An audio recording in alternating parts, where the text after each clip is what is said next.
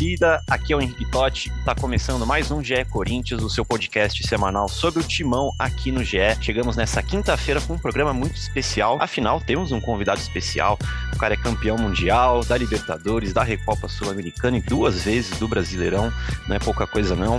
Fábio Santos é o entrevistado do GE Corinthians dessa semana, lateral esquerdo multicampeão pelo Corinthians, vai bater esse papo comigo, com Marcelo Braga e com Careca Bertaglia, nossa voz da torcida. Então, primeiramente, muito obrigado pela participação, Fábio, uma honra te ter aqui. Fala pessoal, tudo bem? Para mim, um prazer e falar de futebol, falar de Corinthians é sempre muito especial. Legal demais. Então, dez anos depois, não tem como a gente não começar falando da conquista da Libertadores e do Mundial de 2012, né? Primeiro eu quero saber se existe lá no fundo, Fábio, uma vontadezinha maior de ganhar a Libertadores essa temporada de novo, do que os outros campeonatos, do que os outros campeonatos, porque dez anos depois, jogadores que ganharam naquela época, a arena nova, tem todo um contexto de levantar essa taça, essa taça novamente. É, rola esse sentimento lá no fundo, Fábio? Ah, eu acho que nem se tivesse tudo isso, rolaria para uhum. vencer novamente, né? A gente sabe o quanto é, é bacana ganhar. É, para mim é, é indiferente a competição, porque cada conquista tem tem seu valor, né? Eu, por exemplo, nunca conquistei uma Copa do Brasil, então tô louco para ganhar uma Copa do Brasil e vencer novamente uma Libertadores, um Campeonato Brasileiro. É, enfim, é tá focado para conquistar, né? Independentemente de qual seja o, o campeonato. Perfeito. Braga, Careca, bem-vindos também. É, espaço aberto para vocês. Acho justo manter nesse tema, né? 2012, Libertadores. Manda bala, Braga. Fala, Totti. Fala, Fábio Santos. Valeu por aceitar nosso convite. Eu usei um argumento muito bom com ele. Falei, ó, o Du participou, aí fez o gol na, na bomboneira, cara. Se você participar, você com certeza vai meter gol aí na, na Libertadores. Tem outro jogo de, na bomboneira, outro jogo contra o Boca daqui a pouco. Então, minha primeira pergunta é Cara, como é, é, coincidência, né? Dez anos depois reencontrar o Boca, não só duas vezes, quatro vezes, cara. Que, que, que ano, hein? Que reencontro. Ah, verdade, né, cara? E jogar contra o Boca é sempre muito especial, né? Não só por, por dez anos daquela aquela conquista, uma das principais da, da minha carreira, é, mas jogar contra o Boca nessa competição é sempre muito especial, né? É uma das principais equipes, uma equipe que sabe ganhar, sabe jogar uma competição como a Libertadores. E para comemorar esses 10 anos da conquista, né, de 2012, a gente pegou esse, esse presentinho duplo aí na fase de grupos e, e, nas oitavas de final. Mas é bacana que é adversário grande, é, é, é um marco jogar na bomboneira, né? Então é mais uma oportunidade aí bacana para a gente fazer história. Meio que adversário grande torna o título, se vier, mais especial, como foi em 2012, né? É, ser campeão contra o Boca tornou aquele título até mais, até maior, né? Ah, sem dúvida. Naquele ano, na verdade, o título da Libertadores foi muito mais que especial, né, cara? 14 jogos, você toma quatro gols em 14 jogos. A maneira como foi, invicto. Pegamos nas oitavas um, um Emelec, que era um adversário duríssimo. Para mim, foi um dos, dos, piores jogos, assim, fora de casa, né? Que eu peguei de pressão, realmente, aquele 0 a 0 lá no Equador. E depois Vasco, num, uma das melhores equipes que o Vasco teve nos últimos anos. Santos de Neymar e companhia, final contra o Boca foi o que você falou, tudo isso valoriza demais a conquista, né? E a maneira como foi a campanha inteira, invicta, eu acho que, que realmente é, é, foi, foi uma, um marco muito grande daquela equipe. Fala, amigos, boa tarde. É, Fábio, prazer. Eu, como torcedor, é, podendo estar conversando aqui com você, e Totti e Trager, que eu já falo sempre, né? Já é mais normal, já estou mais acostumado. Fábio é a segunda vez, já encontrei ele uma outra vez, até uma passagem legal, a gente ficou brincando uma quadra de futebol aqui de São Paulo. Pô, Fábio, tem que voltar pro Corinthians, tem que voltar pro Corinthians. A gente até brincou, ele falou: pega um guardanapo aí que eu assino agora. A gente pegou, colocou nas costas de um amigo nosso que é bem larga, né, nas costas do Guga, e ele assinou ali. Depois de uns anos, está de volta. E eu vou aproveitar isso e também a parte de Libertadores. Fábio, tirando esse jogo contra o Alves Red, você foi titular e jogou muito bem nos jogos da Libertadores. Até quando o time não foi nada bem contra os Red na Bolívia, você foi um dos que se salvaram. E nos outros jogos foi muito bem mesmo, muito bem. E a gente até brincou aqui que é o Mister Libertadores. A gente tenta adivinhar os jogadores, mas na Libertadores a gente sabe que o Fábio vai jogar. Como está essa expectativa? Como foi ver esse sorteio? O Braga já até antecipou encontrar o Boca. É, eu, como torcedor, queria evitar os brasileiros, imagino que os jogadores também É, como foi aparecer ali Corinthians e Boca? Veio na memória, claro que esse jogo da Bomboneira complicado que há um mês atrás, mas tenho certeza que você lembrou da Libertadores de 2012, que era um pouco desses bastidores aí. Vocês viram juntos o sorteio? Como foi? É verdade. É, não, eu estava indo buscar meu, meus filhos na, na escola, né?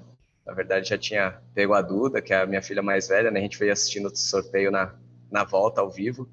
Foi o que você falou, né? A partir do momento que a gente empatou aquele jogo dentro de casa, que ficamos em segundo lugar, qualquer adversário que estaria em primeiro lugar seria complicadíssimo, né?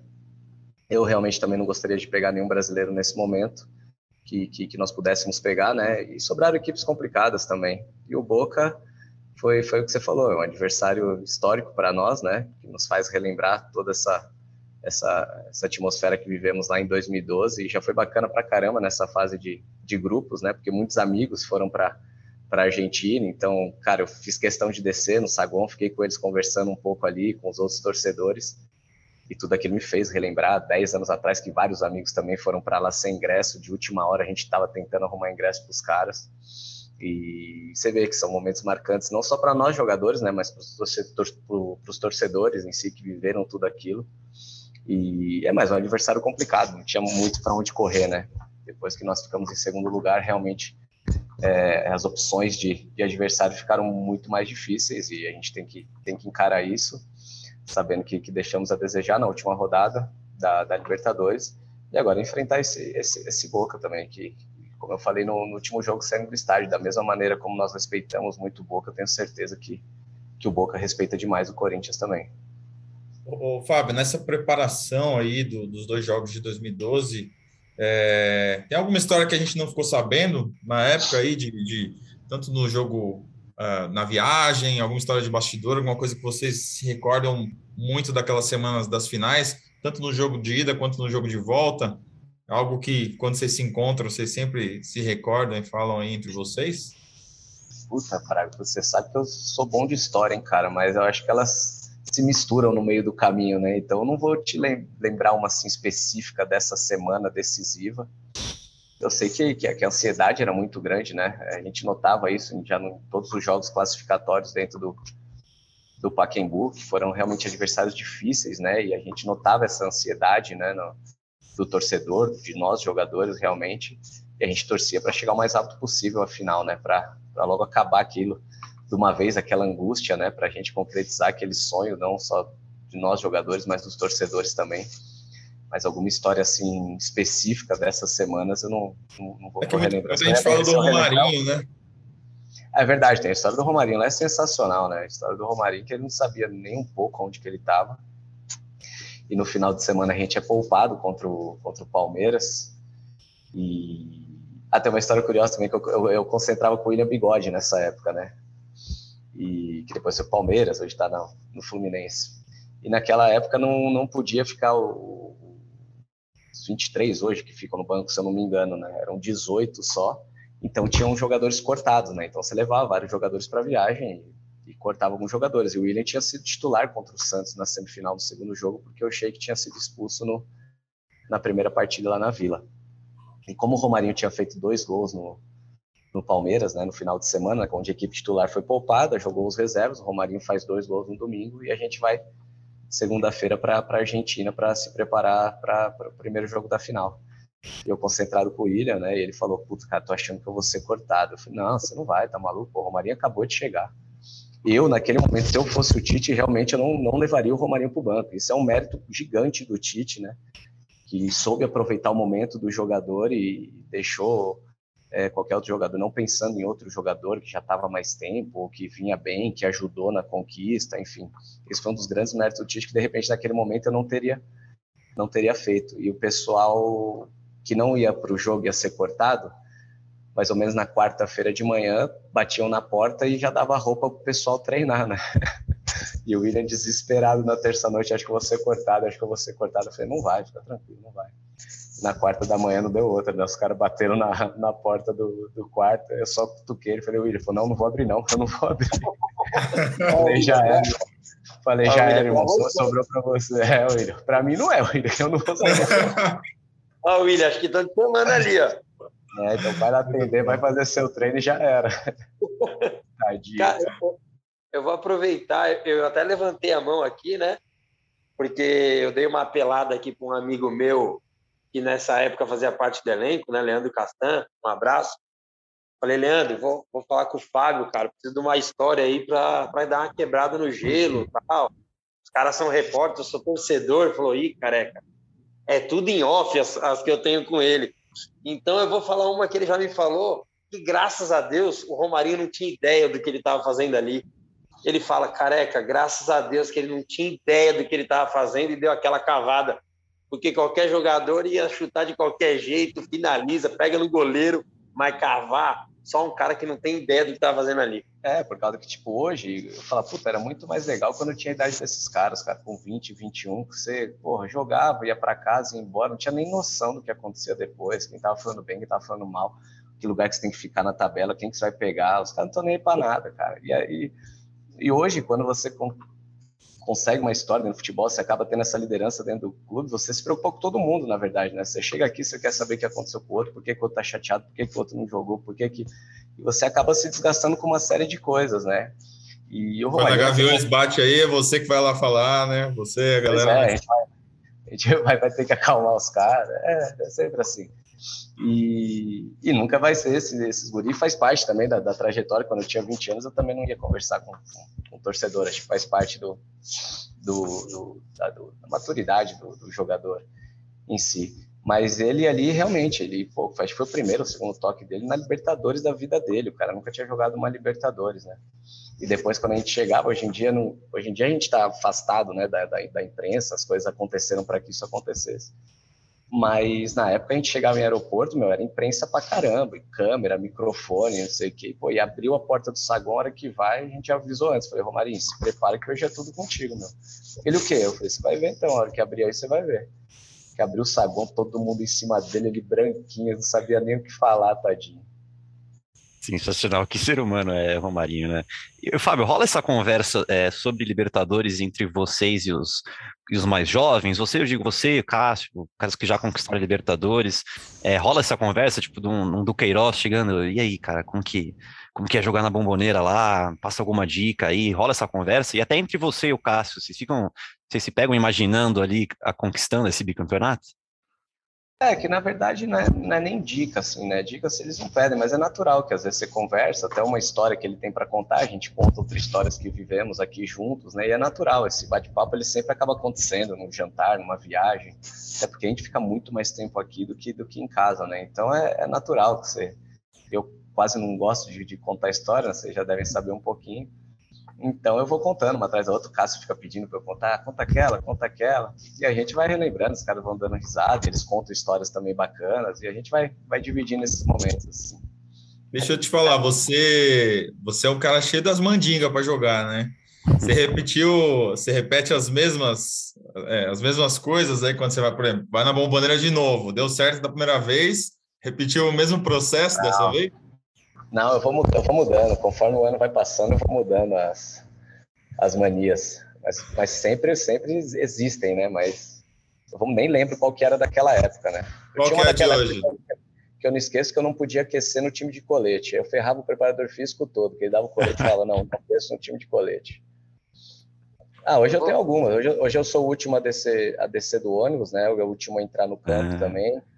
É, o primeiro toque na bola continua que eu tenho que dar com o pé direito no dia, do, não no, no jogo em si, mas no aquecimento, qualquer coisa que aconteça eu tenho que, que, encostar na bola com o pé direito. Eu aqueço só com a chuteira desamarrada, eu só amarro depois que eu do hino na, na conversa. Caramba. Então é uma coisa que já é natural, já assim, sabe?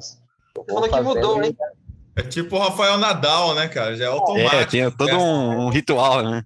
É, isso que ele falou que deu uma mudada, eu falei, porra, a chuteira, o Nadal, os games do Nadal demora mais, porque só aquele código de nariz é, e orelha. É. Mas o Nadal, ele faz o, mesmo, o Nadal ele tem o mesmo ritual há 20 anos. Né? O meu, eu, são vários rituais, conforme os anos eles vão, vão mudando. sensacional, sensacional. Tem a história de entrar com o pé direito, porque pô, você é canhoto. Eu, eu sou canhoto também, eu não entro com o direito, não. Eu acho que eu entro até com o esquerdo, mano fazer o contrário. É, isso, isso não sei, isso não é uma coisa que, que muda muito para mim, mas provavelmente eu devo entrar com o pé direito, não sei também, não, não reparei. Não parou. não parou. Né? Ô, Fábio, sobre a sua, sua trajetória no futebol, é, o, o, Rodolfo Rodrigues, né, que é um colunista do UOL, percebeu aí e, e, publicou recentemente que você é o único jogador a participar de todas as edições de campeonatos de pontos corridos, né? Desde 2003. Então, você fez 2003 a 2006 pelo São Paulo, 2007 pelo Cruzeiro, 2008 pelo Santos. Eu nem lembrava você tinha passado no Santos.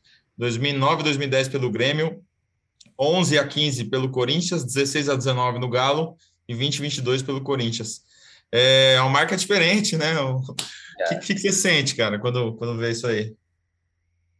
Ah, cara, é legal pra caramba, né? 2003 foi quando eu subi profissional, foi o primeiro campeonato de pontos corridos.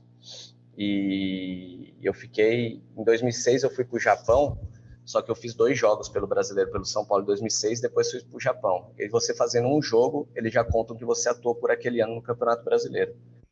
Em 2007 eu faço o Campeonato Brasileiro pelo Cruzeiro, em 2008 eu vou para o Mônaco e volto no meio do ano para o Santos. Fico pouco tempo no Santos, fico três meses. Eu acho que no Santos fiz cinco jogos no Campeonato Brasileiro e é o ano que conta também. E em 2015 eu fiz acho que sete jogos aqui, se eu não me engano, e vou para o México e volto depois no meio do ano para o Galo. Então, todos esses campeonatos de 2003 a 2022 eu, eu acabei participando de alguma forma, né? Para mim é especial para caramba, cara. Um jogador, o único jogador a ter disputado 20 competições, né? 20 campeonatos nacionais. Se eu não me engano, agora se eu fizer mais um jogo, acho que são 400 jogos de campeonato brasileiro, né? Então são números marcantes, assim, que, que valorizam a carreira do jogador, né?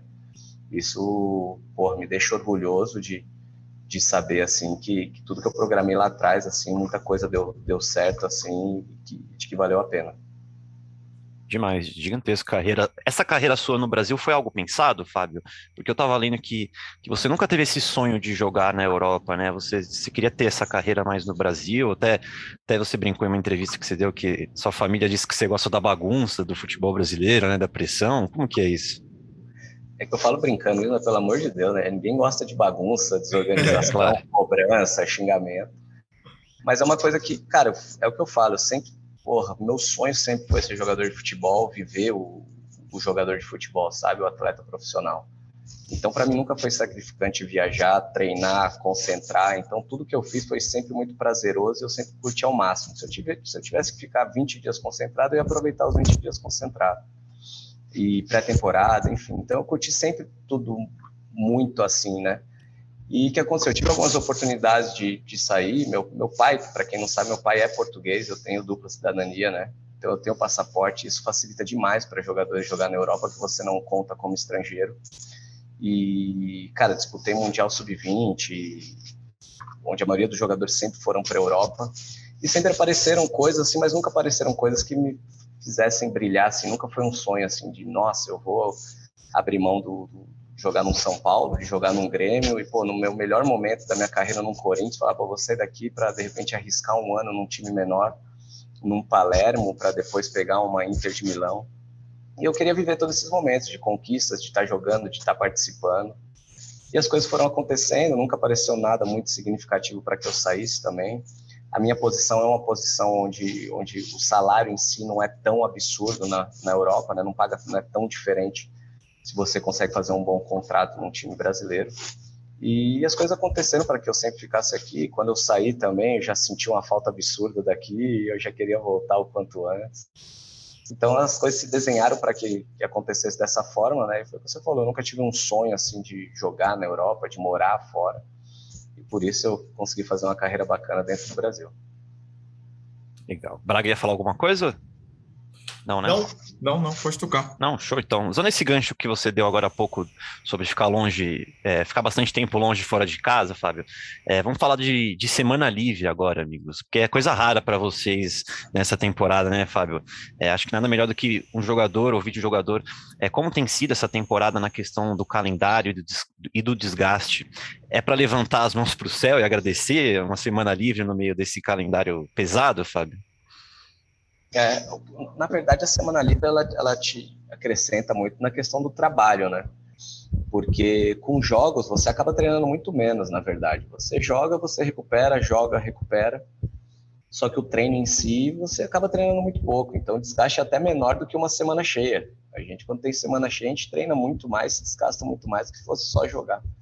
Só que a equipe precisa de treino, né? Precisa de, de, mostrar dentro do campo muita coisa que só na conversa você não consegue mostrar. Infelizmente, na, é, é, na, na, teoria é tudo muito bacana, mas se você não mostrar na prática, no campo, tem muita coisa que não funciona. Então, por isso a importância da, da semana cheia, né? Isso que o Vitor tá, tá tentando aproveitar, de mostrar mais coisas do que ele mostrou no começo do trabalho dele, né? Que, que a gente teve algumas semanas cheias, assim, foi bem proveitosa. E é isso que ele tem tentado aproveitar mesmo que sejam dois ou três dias aí de trabalho. É bizarro ah, pensar o quantos de treino vocês tiveram com o Vitor Pereira, né? O pessoal do, do meu timão, nossos companheiros da, da cobertura, é, fizeram uma pesquisa ali que foram cinco treinos completos. Aí tem aquele treino que, que, que os, os, os as pessoas que estão se recuperando ficam ali no departamento médico, enfim, não é o completo. É meio bizarro pensar nisso, né? Em três meses, cerca de cinco treinos. É, manda bala aí, Braga, se ia perguntar alguma coisa. Eu, eu ia perguntar. É a diferença de, de ter uma comissão técnica é, estrangeira, assim, europeia, né? Porque toda, toda a experiência que você teve no, no Brasil foi com técnicos brasileiros, né? Campeões também. Você passou pela mão de muita gente campeã e, e experiente no Corinthians e em outros clubes. Mas é, o que, que você tem sentido de, de diferente do trabalho do Vitor e da comissão, né? No começo, é, é, claro que você nota essa essa diferença, mas Braga, eu sou um cara que sempre muito, acompanho muito futebol, né? Eu gosto de conversar sobre futebol, de falar sobre futebol. E, pô, peguei o São Paulo ali no Galo e ele, pô, foi um cara que eu conversava bastante também. E ele teve esse tempo, esse período que ele ficou muito tempo com o Guardiola, então a gente, a gente, a gente conversava sobre muita tática, né? Então eu sempre gostei de entender o porquê fazer, fazia daquela forma, por que não fazia.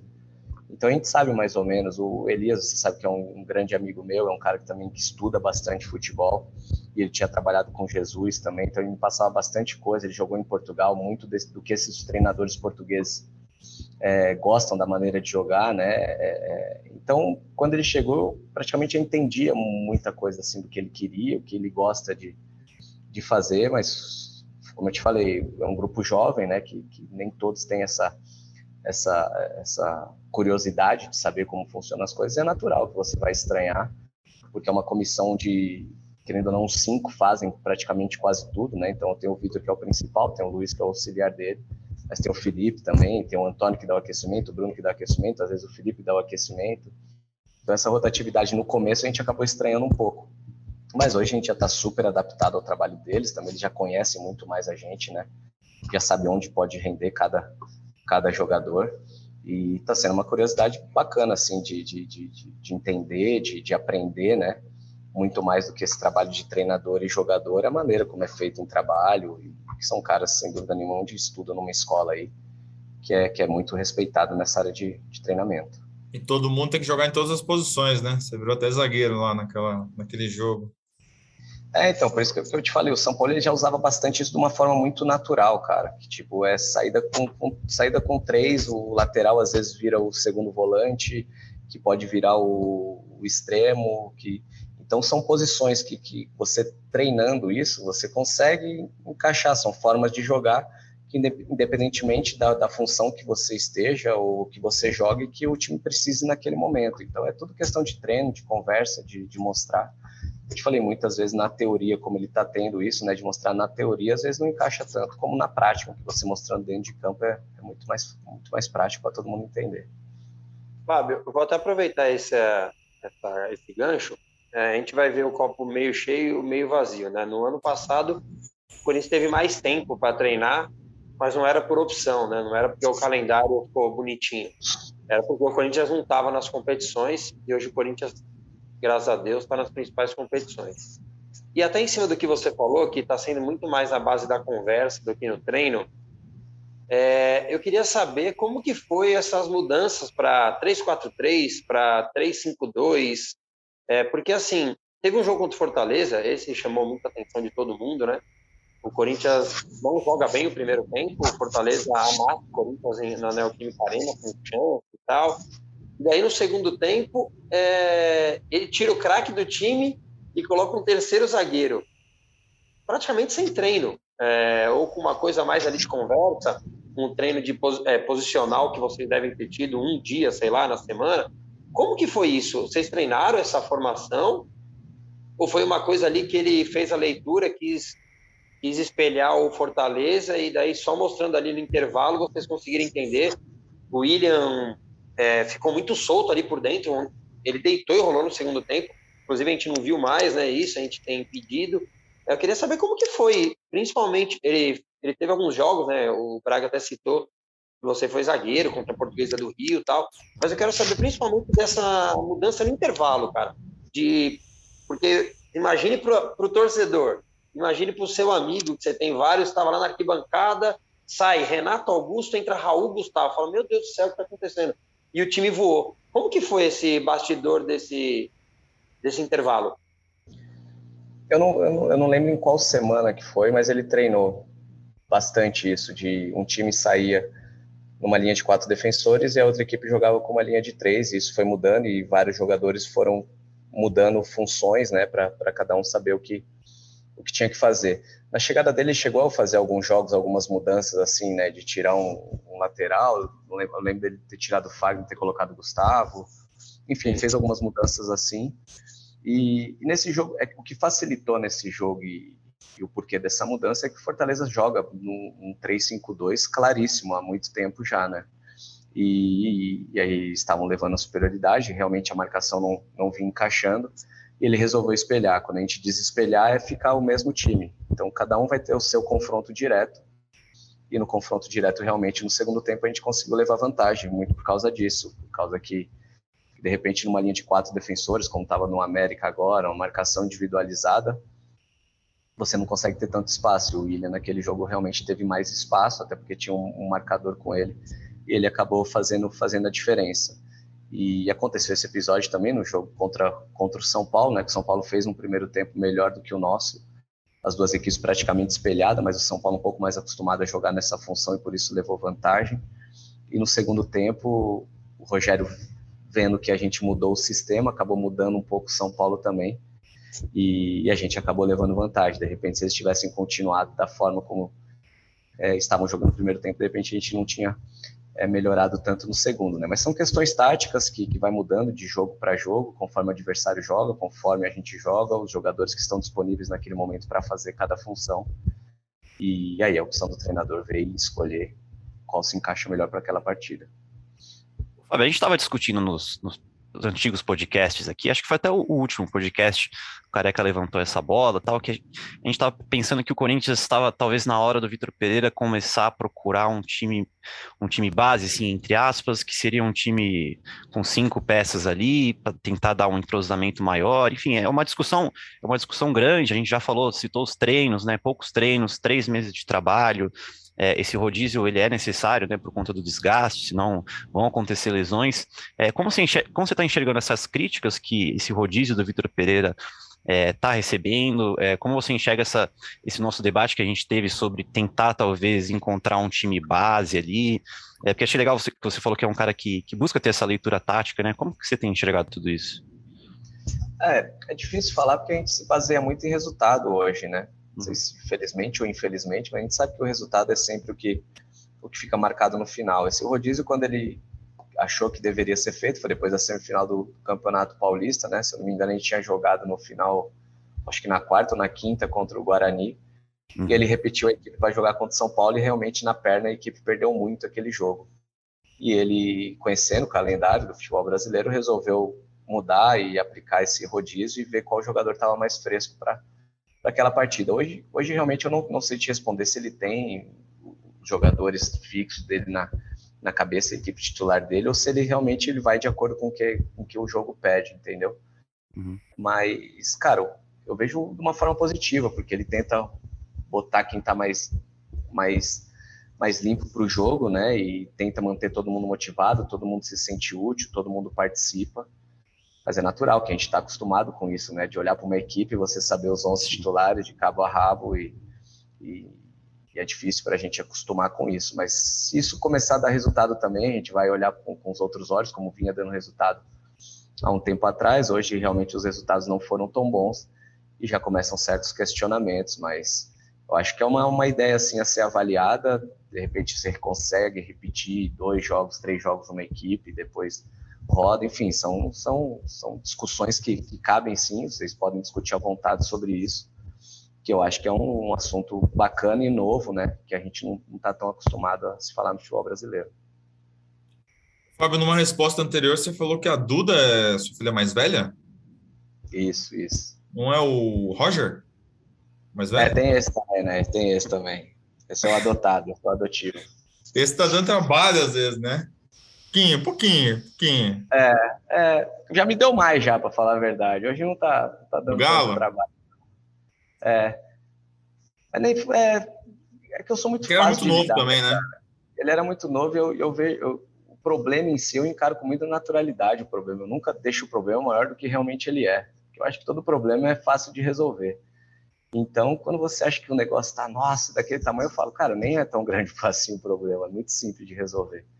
E deve ser por isso que eu consigo me dar tão bem com esses caras assim, que, que às vezes vocês enxergam muito problema onde não tem vocês, não. Digo todo É, mundo, não, né? é real, é verdade. Por exemplo, teve uma coisa que repercutiu esse ano, que foi um não abraço do Roger na saída de um jogo lá, que teve com o Vitor e tal. Então, as pessoas às vezes acabam aumentando muito mais, né? Não é esse malvadão aí que se, se pinta.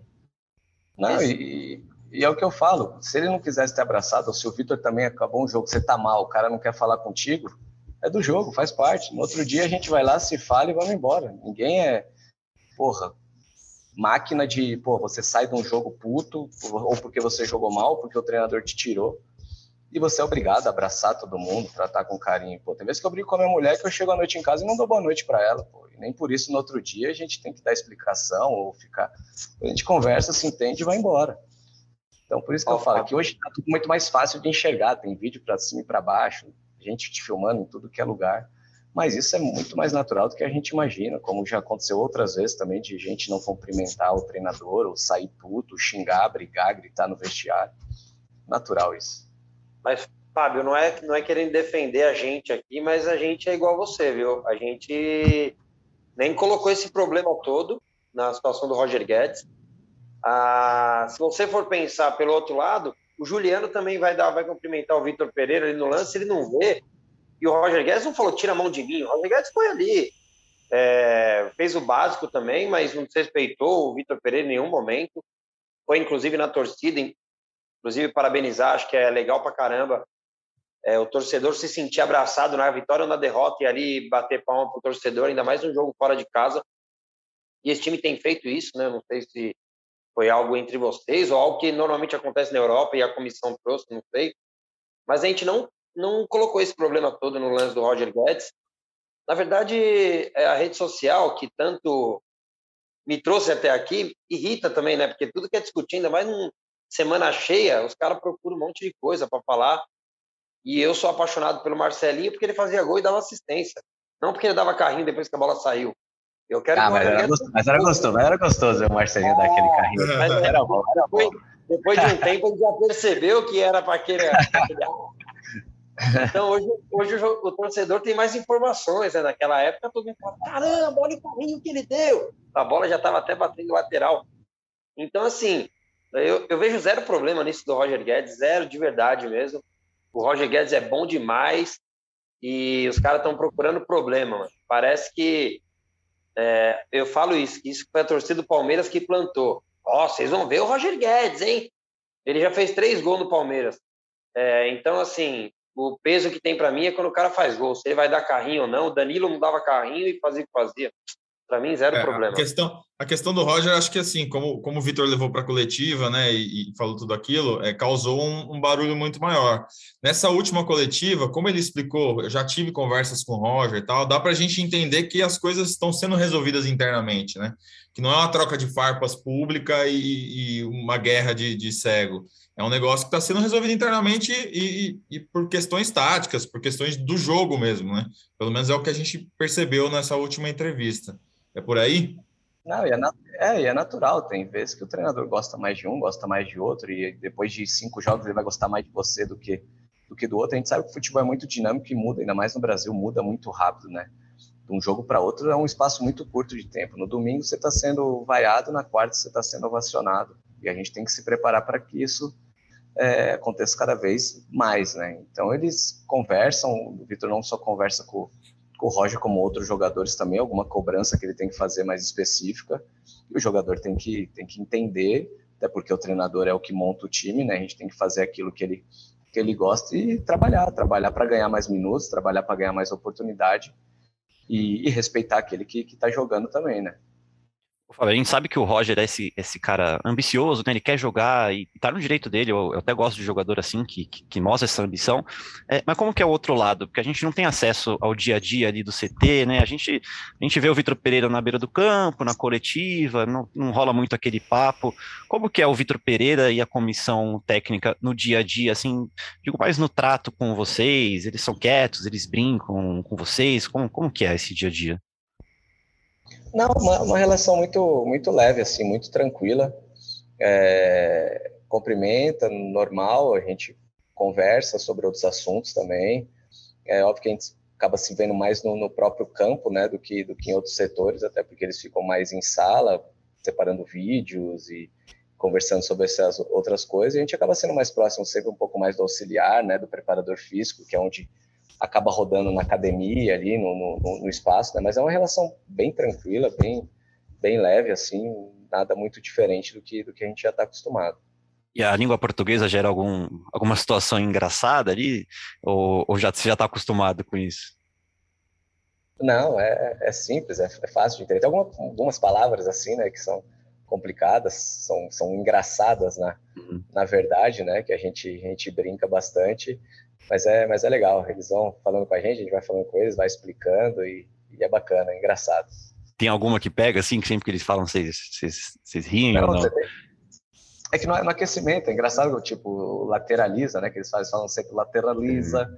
e tem um navegueiro, navegueiro é o calcanhar na, na bunda, né, navegueiro, aí você fala, Ah, sei. Aí eles vão falando essas palavrinhas que a gente vai rindo, né? Volta a passo, é, volta caminhando. Então são, são palavras que a gente no começo não entendia muito bem, agora já agora vai não, de boa. Não teve nenhuma quebrada de um deles que você possa contar aí, ou de algum jogador com eles? Porque eu sei que você gosta de dar de contar umas quebradas, né? Depois você pode até contar a história do laptop lá do William. Mas não tem nenhuma quebrada? Algum jogador que quer falar diferente, dar uma quebrada e vocês zoam ele aí? Porque os caras te chamam de tio Fábio né? Que eu tô sabendo, os moleques. Eles estão te é. respeitando muito ou não? Na respeito, se eles não respeitam, eu arrebento eles. Né? Não, mas a relação que eu tenho com os meninos é muito, é muito bacana, assim, né? E até.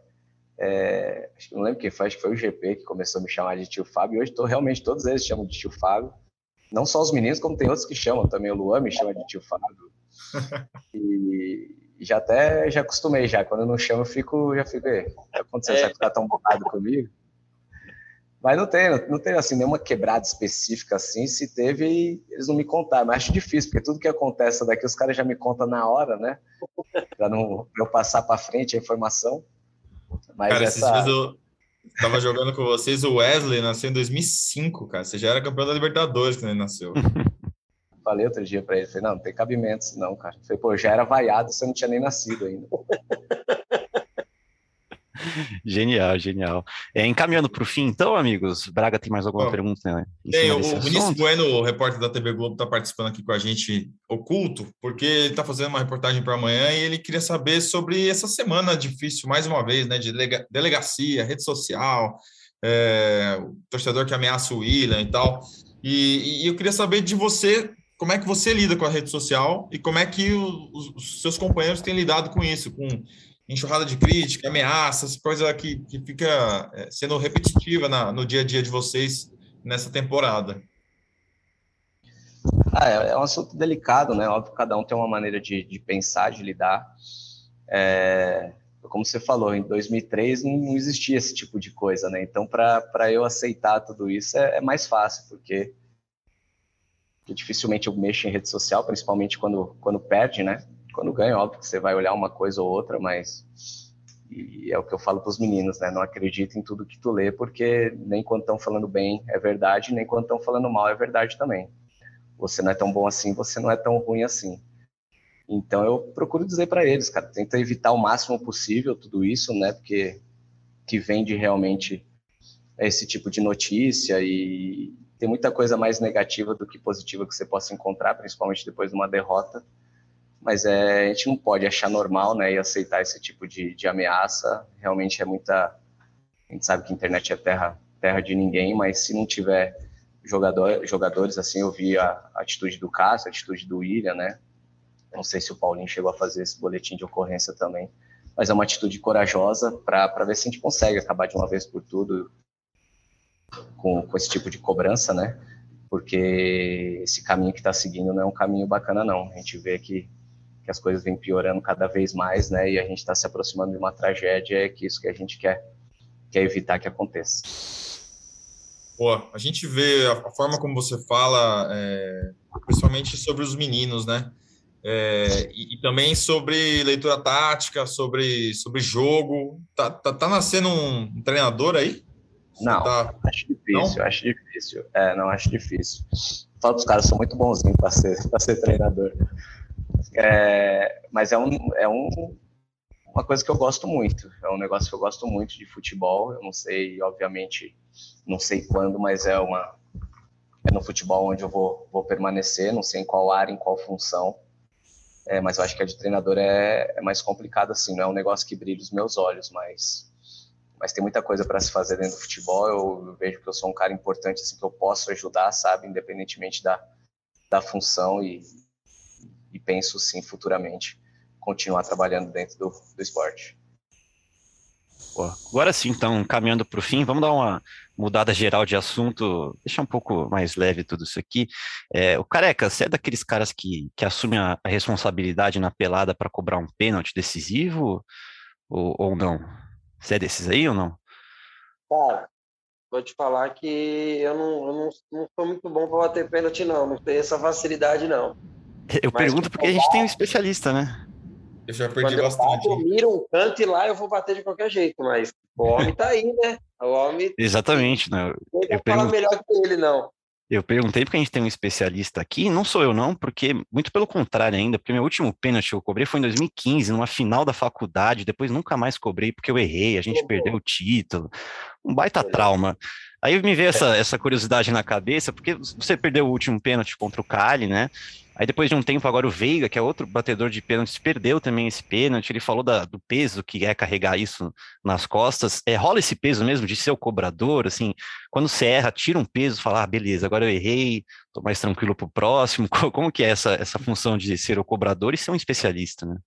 Não, por mim eu carregaria esse peso até o final da minha carreira, pô, sem problema nenhum mas que quanto mais é falado e minha esposa que fala, pô, você tem que ver na televisão, quando tu vai bater o pênalti, o cara que tá narrando começa, e ele já vem, não sei quantos pênaltis ele não erra, ela falou, cara, é hoje que ele vai errar, porque a maneira como é vendido o negócio, eu falo, não tem como escapar, e eu vinha conseguindo escapar, né, mas é, é uma pressão muito grande, realmente eu, eu valorizo demais, assim, quem, quem, quem bate e assume essa responsabilidade, né? Às vezes a gente brinca, hoje eu escutei até falando, pô, o Neymar fez dois gols de pênalti. Ah, mas foi de pênalti, pô, foi de pênalti, cara. É difícil pra caramba assumir essa. o goleiro quase se machucou. Essa semana é. o Arthur perdeu dois, cara, no mesmo é. jogo. O Felipe é. Bastos perdeu um, teve peito para bater de novo e fez, né? Então, é, realmente, realmente é, uma, é uma responsabilidade muito grande, é uma pressão muito grande. E, e você tem que estar com. É muito mais mental realmente do que a parte técnica. A parte técnica a gente trabalha aqui, tenta, tenta melhorar cada vez mais, mas o mental influencia demais nesse momento. É, legal demais. Eu, eu, tenho esse trauma, eu não bato mais e, e vai ser para sempre isso aí. É, eu acho essa, legal do essa, essa, é uma, da, da, uma das manias, manias entre aspas, que contra o Cali eu não bato na véspera, né? A gente treina num campo lá na Colômbia, um campo duro uhum. pra caramba, então a estrutura que tinha assim não era tão boa, até para goleiro, enfim. Eu acabo não batendo os pênaltis que eu sou acostumado a bater na véspera do jogo. Ah, e a hora que acaba o jogo, e a hora que acaba o jogo que eu erro o pênalti, o, o Guedes fala para mim, ele falou, tu sabe que errou? Eu falei, não treinei ontem. Ele falou, cara, lembrei a mesma coisa. Eu falei, legal, bastidor demais. E seguiu o ritual, cara. É. Seguiu o ritual. Que bastidor demais. Quem é o goleiro que você pega lá? Quem é o goleiro que você pega lá para treinar uns pênaltis? Não, eles, eles vão, vão revezando, depende de quem está na, na hora ali, né? Mas todos eles são, são bons goleiros, né? E, e querendo ou não, eles já. Eu já sei a maneira como eles vão para a bola, se posicionam e eles me conhecem, né? É, como eu venho correndo, então a gente já treina muito tempo juntos, né? Todos eles já já sabem de qual Você varia bastante, né? Você varia bastante a batida. Alto. É, eu, é, eu não, eu não, eu não, eu não, é, eu não tenho um, um canto de, de, preferência, assim, você fala assim, pô, qual é o seu canto de segurança? Não é, depende muito do, do, do que o treinamento me, me disse, assim, eu tento bater pênaltis variados durante o treinamento, que eu me senti mais confortável no dia do treino, é para onde eu vou mais seguro pro, pro dia do jogo, assim, eu não tenho um canto, eu falo, puta, apertou onde tu vai bater agora e ali, não, não, não tenho, isso muda então, muito de vai, acordo. Você vai para a bola já definido onde você vai bater, quando você está indo para a bola, já sabe onde vai bater sempre, sempre eu vou de, definido para a bola, ou seja, no meio ou um dos cantos. O, o Braga até brincou aí, né, do Felipe, né, do Basso, porque é meu amigo, e eu brinquei com ele e falei, mano, o que, que você quer dar paradinha, amigo? Paradinha é para quem vai escolher o goleiro vira, você vira o pé. Pô, o goleiro foi, você bateu onde ele... Mas você viu o Neymar hoje? O goleiro quase se machucou, pô. Deu a paradinha, a bola quase não chegou no gol.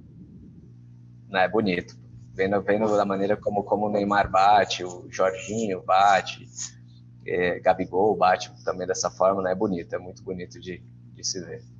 Legal. Então, é, eu gosto do podcast porque dá para dá conhecer mais o jogador, a torcida consegue ter esse contato, é, mesmo que indiretamente com vocês. É, eu acho legal também saber um pouco da vida pessoal, não pessoal de vocês, mas a vida fora do futebol, né? Então, para finalizar, é, a gente pensou em fazer um, um bate-bola jogo rápido aqui. Eu te dou duas opções, Fábio. Você escolhe uma, não precisa explicar nada, vai ser uma atrás da outra, e aí você não precisa fazer nenhum sentido. É, bora fazer essa brincadeira aqui no final, então? Bora, vamos lá. Vamos lá, então. Bate-bola, jogo rápido com o Fábio Santos, é, a lá Marília Gabriela, né? É, é. Fábio Santos, você é cara do filme ou da série? Ah, depende. Hoje sou mais série. Série. Praia ou campo? Praia. Praia. Pacaembu ou Itaquera? Putz. Ah, me desculpem, Pacaembu. Pacaembu tem, tem esse carinho, né? Não tem como. Ah, cara, me dá uma, um dos maiores momentos da minha carreira foram os principais momentos da minha carreira, na verdade, foram vividos no Pacaembu, né? Itaquera é maravilhoso, eu sei o quanto é especial para nós corintianos, né? Mas o Pacaembu tem muita história e ver a maneira como o Pacaembu tá hoje me deixa triste demais. Justíssimo. Cerveja ou vinho? Na folga, né? Claro. Cerveja, cerveja. Cerveja, você é, é dos meus, então. Libertadores ou Mundial? Putz, ah, eu vou ficar com eu vou ficar com o mundial pela dificuldade que a gente sabe de uma equipe sul-americana ir lá e ganhar um mundial.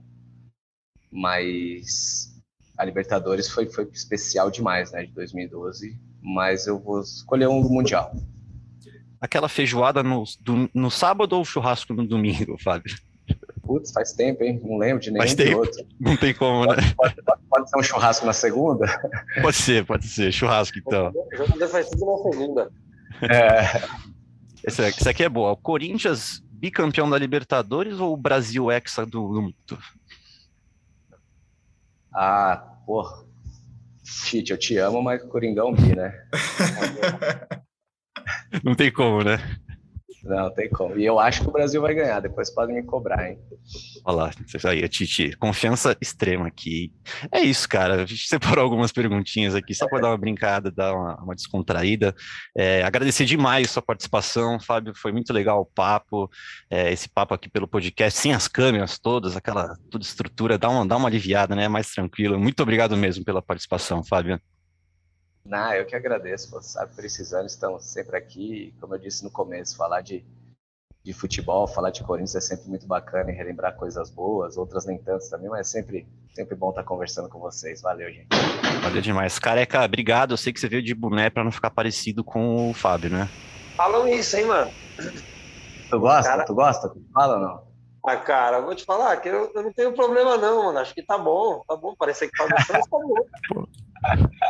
É mais para Alessandro, talvez, do que Fábio Santos, eu acho. Sério, eu pareço muito Zupac, cara. É, verdade. verdade. Mas cara, obrigado, viu, careca? Parecer comigo é mole, pô. Difícil os caras te chamar de Adson. Aí você ia ficar chateado. Pelo amor de Deus, parecer com o Adson não deve ser legal. Né? parecer com o Adson é bote erradíssimo. Cara, eu queria, queria agradecer, primeiro o GE, né, de, de estar aqui, podendo falar com o Fábio Santos, cara que eu torci, torço pra caramba, né, no, no estádio. E eu queria, só para finalizar rapidinho, ele, uma hora ele ia contar, mas o Braga falou a história do, do William, não tem como não pedir, que é muito boa. E a importância que você vê de ter essa mescla no time, que hoje nós temos uma divisão de vários jogadores da base, com vários jogadores que foi a melhor fase da vida no Corinthians. Cássio, você, Jô, é, William não, né? Mas Gil. Queria saber como que é essa mescla, como você vê isso, e principalmente a história do William, que é muito boa. Cara, a história do William é do, do, do Toshiba, não era? Eu não lembro é. do, do, laptop, eu não lembro muito bem dessa história. Se, eu, porra, se você lembrar ela perfeita, eu lembro que ele, ele quebrou. Que eu... Ele comprou um. Você falou, e aí, ah, comprou sim. um laptop? Aí ele falou, não, né? Comprei um, um Toshiba, Toshiba, não foi um negócio desse? Cebolinha quebrava demais, meu Deus do céu, cara. Gente finíssima esse também, um dos caras mais bacanas que eu conheci no futebol. E, cara, essa, essa, essa da idade realmente, né? A gente tem poucos jogadores do, do, no meio do caminho ali, né? No meio termo. São muitos jogadores jovens ou muito experientes.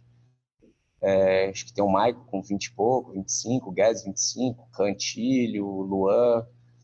E, e é isso que o Vitor tem tentado fazer, e às vezes até para montar um time só, né? Fica, fica muito disparelho, né? Então essa mescla, esse rodízio foi onde ele encontrou para realmente tirar o melhor de todos os jogadores, dar essa mesclada e ele vem tentando fazer isso, né? E a gente tem tentado passar essa experiência, a gente sabe que para jogar todos os jogos é mais complicado, mas o que, que a gente pode ajudar, a gente vem tentando fazer. Show de bola. Valeu, Braga. Aí, uma pena nessa, nessa mescla aí de, de jovens experientes. O Paulinho não está participando dos jogos, né? Porque sofreu a lesão. Infelizmente, vai voltar só o ano que vem. Se o Paulinho estiver ouvindo a gente aí, boa recuperação para ele, muita força. E agradecer o Fábio mais uma vez aí com a gente. Sou muito grato ao Fábio. Em 2012, cara, a gente fez, teve uma ideia lá no lance de criar um blog durante o Mundial com um jogador do Corinthians. A gente escolheu o Fábio, ele topou o desafio. É, o assessor dele era o Rafael Antoniucci, então ele passava ali as informações para o Rafa, o Rafa montava os textos do blog, várias histórias de bastidores ali no, no Japão. Então o Fábio dividiu com a gente. Depois da final, eu lembro que ele contou a história que ele entra em campo, toca na taça, né? E depois a taça vocês trouxeram para cá. Então, muito legal, Fábio. Valeu aí por mais um encontro com a gente. Porra, bacana. Nem lembrava disso, verdade, cara. Eu lembro que no, no Japão a gente concentrava, concentrava com o Paulinho já, né? O William tinha ido embora. E eles tinham colocado. Como é que chama? É, é, é rateador de, de internet? Não, no, roteador. roteador de internet no, no, nos corredores, né? E tinha um que ficava na porta do nosso quarto. Aí na madrugada eu e o Paulinho roubamos o roteador, levamos para dentro do quarto. Aí os caras, pô, a internet tá fraca. Eu falei, pô, lá no quarto também tá ruim demais, cara. E, e a internet do quarto ficava voando. Você lembra desse blog aí? Eu lembrei que nossa melhor internet do Japão era a nossa, a do Paulo. Um abraço pro Paulo, tá ele volte, volte o quanto antes aí. E eu brinco com ele, né? Eu falei, pô, você não achou que passar a carreira inteira sem, sem uma lesãozinha, né? Pô, já tava, só ganhou, só ganhou dinheiro, ganhou título, passeou para lá, para cá. Uma lesãozinha no final da carreira para contar uma história depois. Boa. É isso. Boa recuperação pro Paulinho. E a gente vai encerrando por aqui o GE Corinthians especial com o Fábio Santos. Nós voltamos com mais um episódio na semana que vem, depois do jogo contra o Atlético Goianiense fora de casa no sábado. É jogo importante para se manter no topo da tabela e você fica ligado em todas as informações dessa partida no ge.globo/corinthians. Obrigado pela audiência de sempre, amigos. Um abraço e até a próxima.